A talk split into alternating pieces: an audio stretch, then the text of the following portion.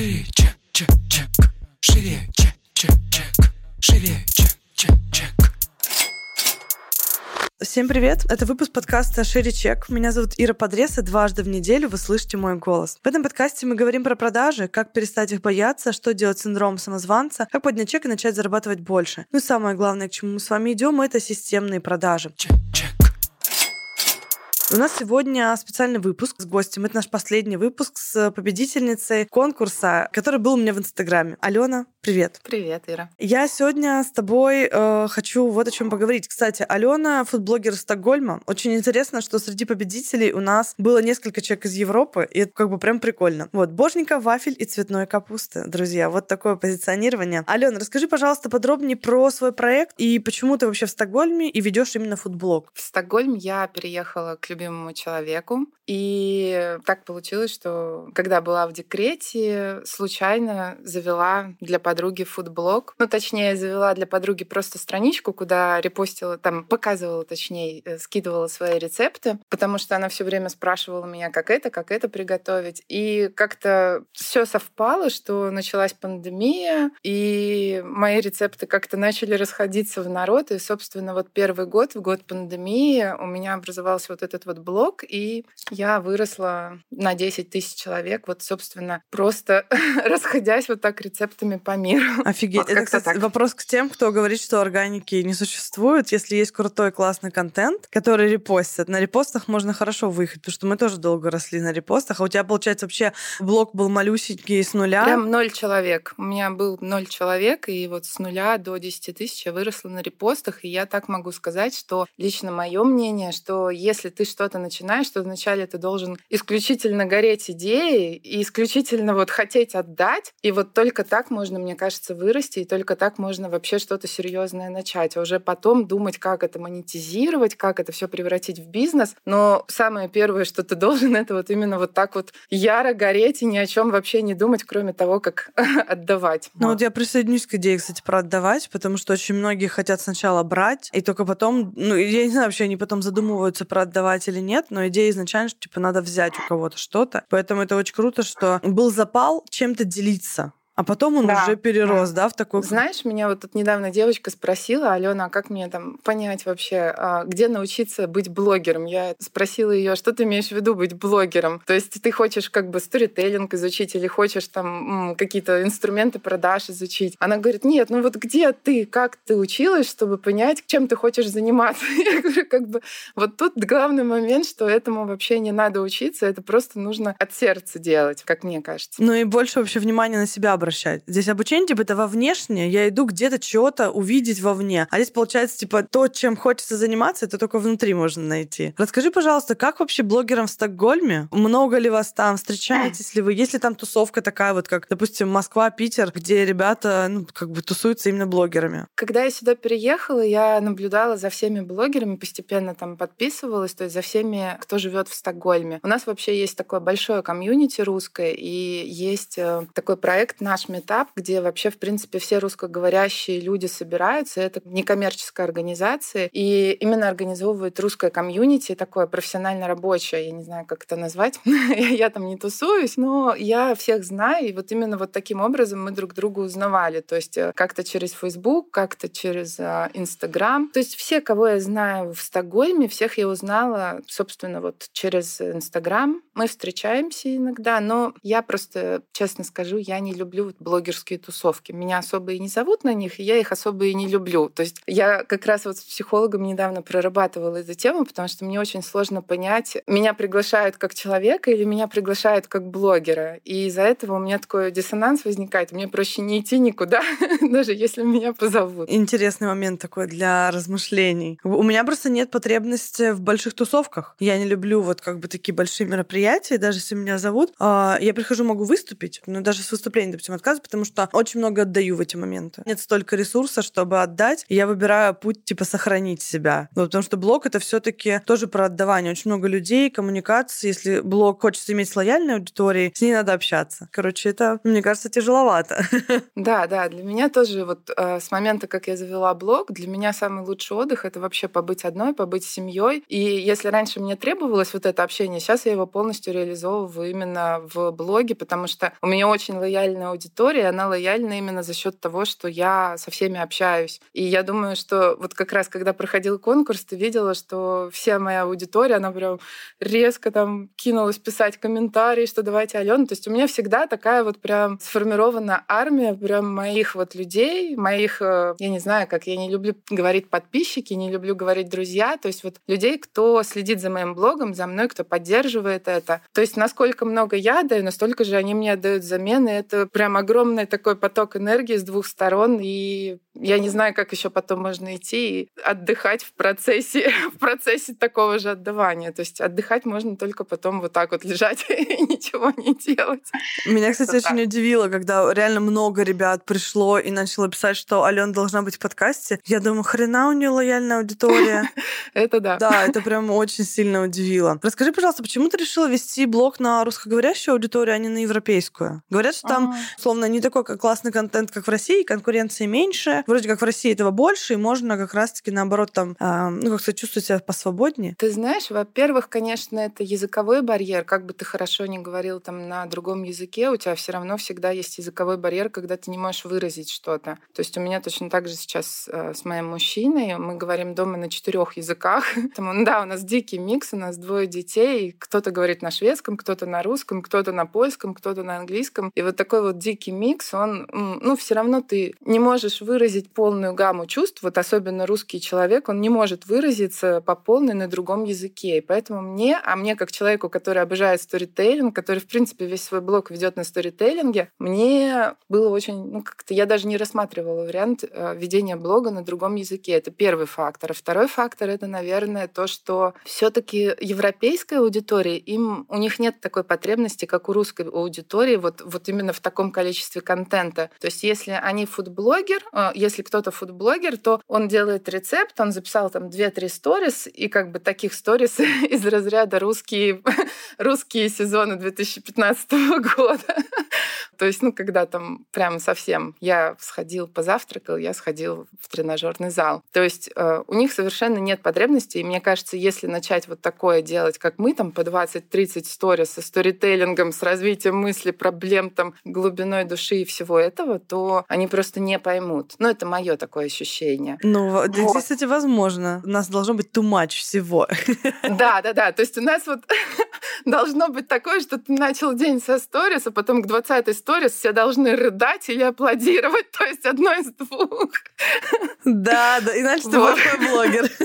Да, тогда это все, тогда ты день прожил не зря, тогда ты отработал на сто процентов. У них же такого нет реально. То есть у них как бы, ну, задача основная. Если ты блогер, то ты должен делать либо рекламу, либо ну, продавать что-то свое. Опять же, тут нет такого количества курсов, нет такого количества обучения, как у нас, и я думаю, это тоже связано там, с менталитетом нашим, то, что у нас образование не позволяло вот просто свободно мыслить, свободно развиваться, и у нас сейчас потребность вот в этой реализации. А у них с детства воспитывают так, вот, вот у меня ребенку три года, с детства их в саду воспитывают, ну, что ты можешь делать все, ты свободен, и ты личность, и выражайся как хочешь. Хочешь красть ногти, хочешь одевай юбку, если ты мальчик, делай, что хочешь. Вот, как-то так.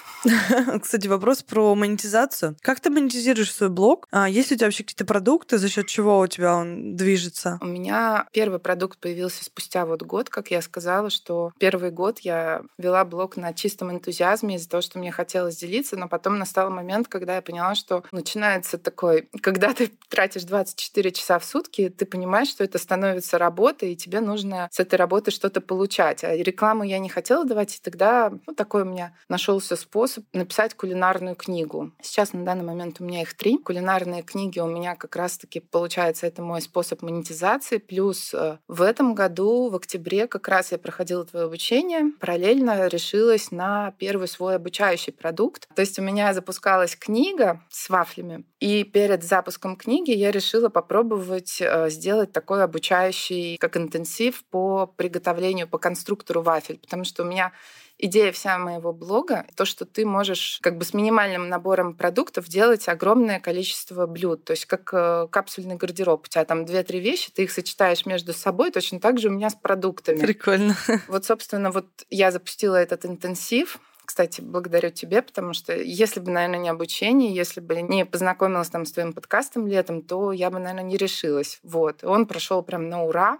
Огромный успех. Потом запуск книги сверху еще был следующим этапом. То есть все началось, так сказать, масштабироваться. И вот в следующем году я как раз хочу взять курс вот именно больше на такое масштабирование, потому что кулинарные книги, они очень крутые, но соизмеримо затрату времени потраченных и как бы выхлопу это не такой прям... Ну, то есть он да. может быть условно входящим этапом воронки, но он не даст масштаба такого прям для продаж. То есть либо блог надо растить, либо чек поднимать. Да-да-да, вот, абсолютно верно. То есть у меня была мысль растить блог, потому что книги мне очень очень нравится делать, но у меня тут просто возникла такая, как-то сказать, опять же, там, диссонанс или что, когда я понимаю, что большое количество людей в блоге мне... То есть у меня нет такой цели, что прям я хочу цифры вот эти вот огромные. То есть мне намного важнее, как это сказать... Ну, не знаю. То есть у меня нет амбиций в количестве людей. У меня, наверное, больше в развитии, в своем. То есть мне становится неинтересно делать одно и то же. И вот именно обучение какие-то, да, создание каких-то программ обучающих, они для меня вот следующим этапом в личном развитии будут. Вот, наверное, как-то так. То есть да. готовить условно по твоим рецептам уже, которые есть, или научить людей мыслить так, как ты, да, в да, рамках да. готовки. Да. Это прикольно. Я рада, что у тебя получилось на нашей программе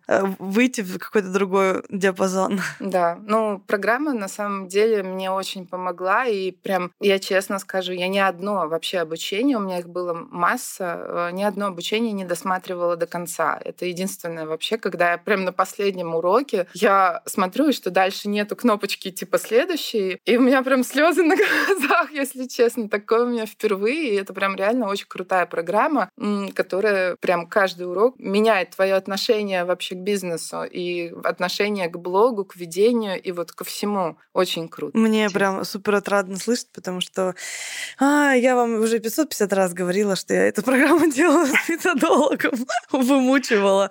Вот. Но когда я слышу это, судя по всему, стоило тех усилий, которые надо было приложить. Как взрослому собраться и сделать это. Да, да. Я сейчас еще, можно, скажу, это прям, опять же, ты меня не спрашивала про программу, но я скажу, что я заходила туда на... ну, с такой позиции, что, ну, как бы мне это вроде надо, но я, то есть, скептически очень была настроена, что я послушаю, но применять особо не буду, потому что я и так все делаю хорошо, на мой взгляд. И вот с каждым, с каждым уроком у меня менялось отношение, и я прям, ну, ты кардинально поменяла взгляд на то, как делать, на то, что делать, и вообще, ну, как, как производить вот какие-то продукты. То есть кардинально поменяла. Вот. Спасибо тебе огромное. Спасибо тебе большое. Мне, правда, очень приятно, потому что мне, кстати, часто говорят, типа, ну, допустим, люди приходят, говорят, я шарю за продажи, дайте товарную линейку. А я в этом плане, ну, как бы не настаиваю, я просто знаю, что мне точно есть что рассказать. У меня другой взгляд, другое мышление, я по-другому еще думаю, и, по сути, эта программа, это, как сказать, концентрат именно этого. Не, не да, чего-то да. типа такого, знаешь, шаблонного, а вот другой взгляд. Я тебе так скажу, я менеджеру точно так же примерно и писала. Я шарю за, товар, за продажи, давай мне, давайте мне, пожалуйста, товарную линейку. И она точно так же мне написала, что ну вам как бы без этого этапа вам не пройти, а на следующий, и я вам его рекомендую. Я такая, ну ок, ну просто просмотрю, и все, и поехали. То есть я тоже изначально была только на товарную линейку нацелена. Классно, что ты так подытожила. Расскажи, как ты продвигаешь сейчас блог, и продвигаешь ли вообще? Или у тебя вот просто как органика идет, так, собственно, и идет? Нет, органика остановилась в какой-то момент. То есть я не знаю, почему, казалось бы, должно все в геометрической прогрессии расти, но в какой-то момент... В настал... наших иллюзиях. Да, в моей голове, в моей голове было, что там все так и будет развиваться, но в какой-то момент настал ступор, и просто встал рост как раз на десяти тысячах. И я начала пробовать различные варианты. Я попробовала таргет, я попробовала рекламу у блогера, и ни один из вариантов мне особо не зашел. Причем приходили люди, но я не умею работать вот с этим потоком как-то незнакомых людей, с незнакомых реклам. То есть это надо отдельный скилл такой, когда ты еще тех, кто пришел к тебе, ты их еще вовлекаешь во все это. А у меня, как правило, в момент, когда их надо вовлекать, у меня наступает выходной, кризис, еще что-то, и мне просто этого не хочется делать. Поэтому сейчас я, во-первых, просто забила на рост, а во-вторых, использую инструмент Reels. Пошла на курс, обучилась Reels, плюс еще насматриваюсь каждый день часа по два, наверное. И прям вот именно в, этот, в эту струю хочу влиться, потому что Reels — это действительно инструмент, который мне сейчас помогает, по крайней мере, не перебивать вот эти отписки с подписками, то есть расти в плюс, а не в минус. Reels, кстати, реально крутые, если заморочиться, как бы, чтобы было вдохновение. Я тебя, кстати, понимаю с новой аудиторией, потому что это, правда, история про научиться взаимодействовать с новым приходом, потому что у меня вот в этом году, в самом начале, ну, условно, приходило там тысячу человек раз в сколько-то там времени, если меня кто-то крупный отметит. А в основном по чуть-чуть, по чуть-чуть, и как-то вроде не нужно было тратить время и задумываться о том, как новых людей вовлечь. А к концу года у меня пошли тысячами и типа десятками тысяч. И я немножко даже забуксовала, мне какое-то время вообще хотелось спрятаться, потому что непонятно, пришло много людей, как с ними познакомиться, как с ними сблизиться, как донести, типа, кто ты, что ты и так далее. Я сейчас нахожусь, короче, на перепутье, не на перепутье, вернее, в таком этапе, как когда нужно научиться общаться с большим количеством людей как будто одновременно. Вроде и так это делаешь, потому что это блог. Но вот когда новых людей много приходит, это реально прям такой сложный этап, который, мне кажется, короче, с ним многие сталкиваются. Причем разные кризисы. Типа кризис десять тысяч. Вот у меня был потом кризис, наверное, где-то тысяч шестьдесят-семьдесят у меня было. А сейчас вот там сто. За сто я перевалила. И когда особенно там сто десять, я уже такая, ой-ой-ой, ой-ой-ой, что-то очень много как бы.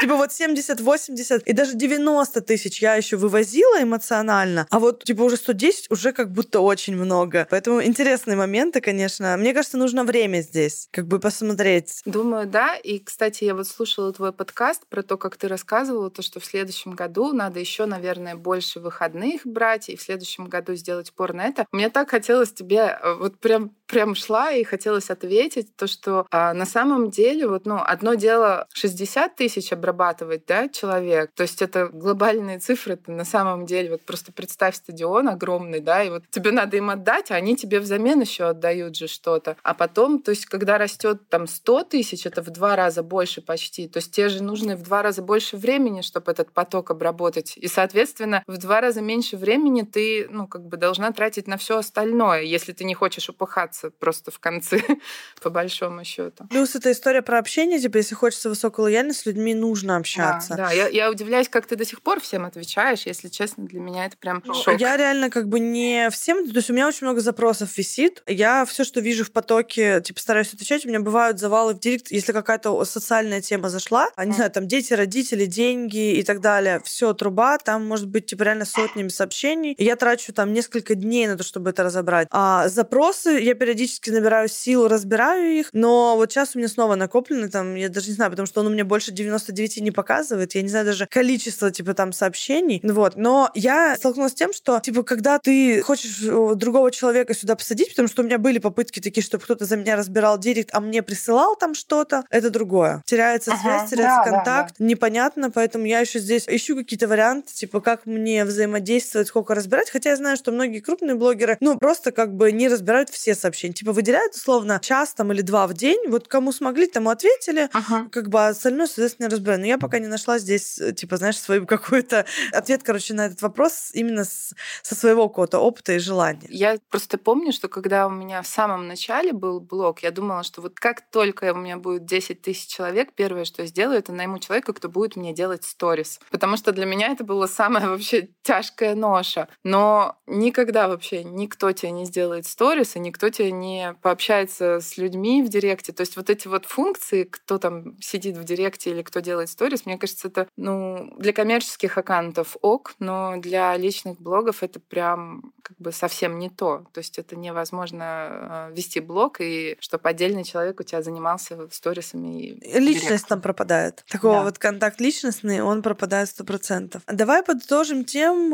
помог ли тебе чем-то подкаст? Я знаю, ты сказала, ты с лета, да, слушаешь? Были ли какие-то выпуски, может быть, которые тебе запомнились? Да, да, да. Я летом вообще, у меня наступил кризис в блоге, и поэтому я взяла такую неделю отдыха, и не знаю, как так случилось, что в эту неделю как раз-таки мне попался в первый день подкаст, и я с первого выпуска всю неделю слушала до последнего. И вот просто каждый день, знаешь, по маленькому шажку какому-то делала, который просто перевернул всю картину мира и, ну, то есть отношение к блогу. То есть мне кажется, если бы я тогда не нашла твой подкаст, возможно, бы я бросила блог, потому что у меня настал реально кризис, огромный кризис. И вот тогда твой подкаст, во-первых, он меня спас, он какой-то такой прям свет в конце туннеля показал, и я вот в этот свет начала идти, и потом началось обучение, то есть мне безумно помог подкаст, и вот именно в той воронке, как ты говоришь, сначала подкаст, потом э, обучение, а потом уже вот как-то вообще понимание, что делать дальше. Любимых выпусков у меня много, и в каждом выпуске я там что-то нахожу. Очень сложно отметить какой-то выпуск, потому что они все, на мой взгляд, крутые, и даже, казалось бы, которые выпуски не,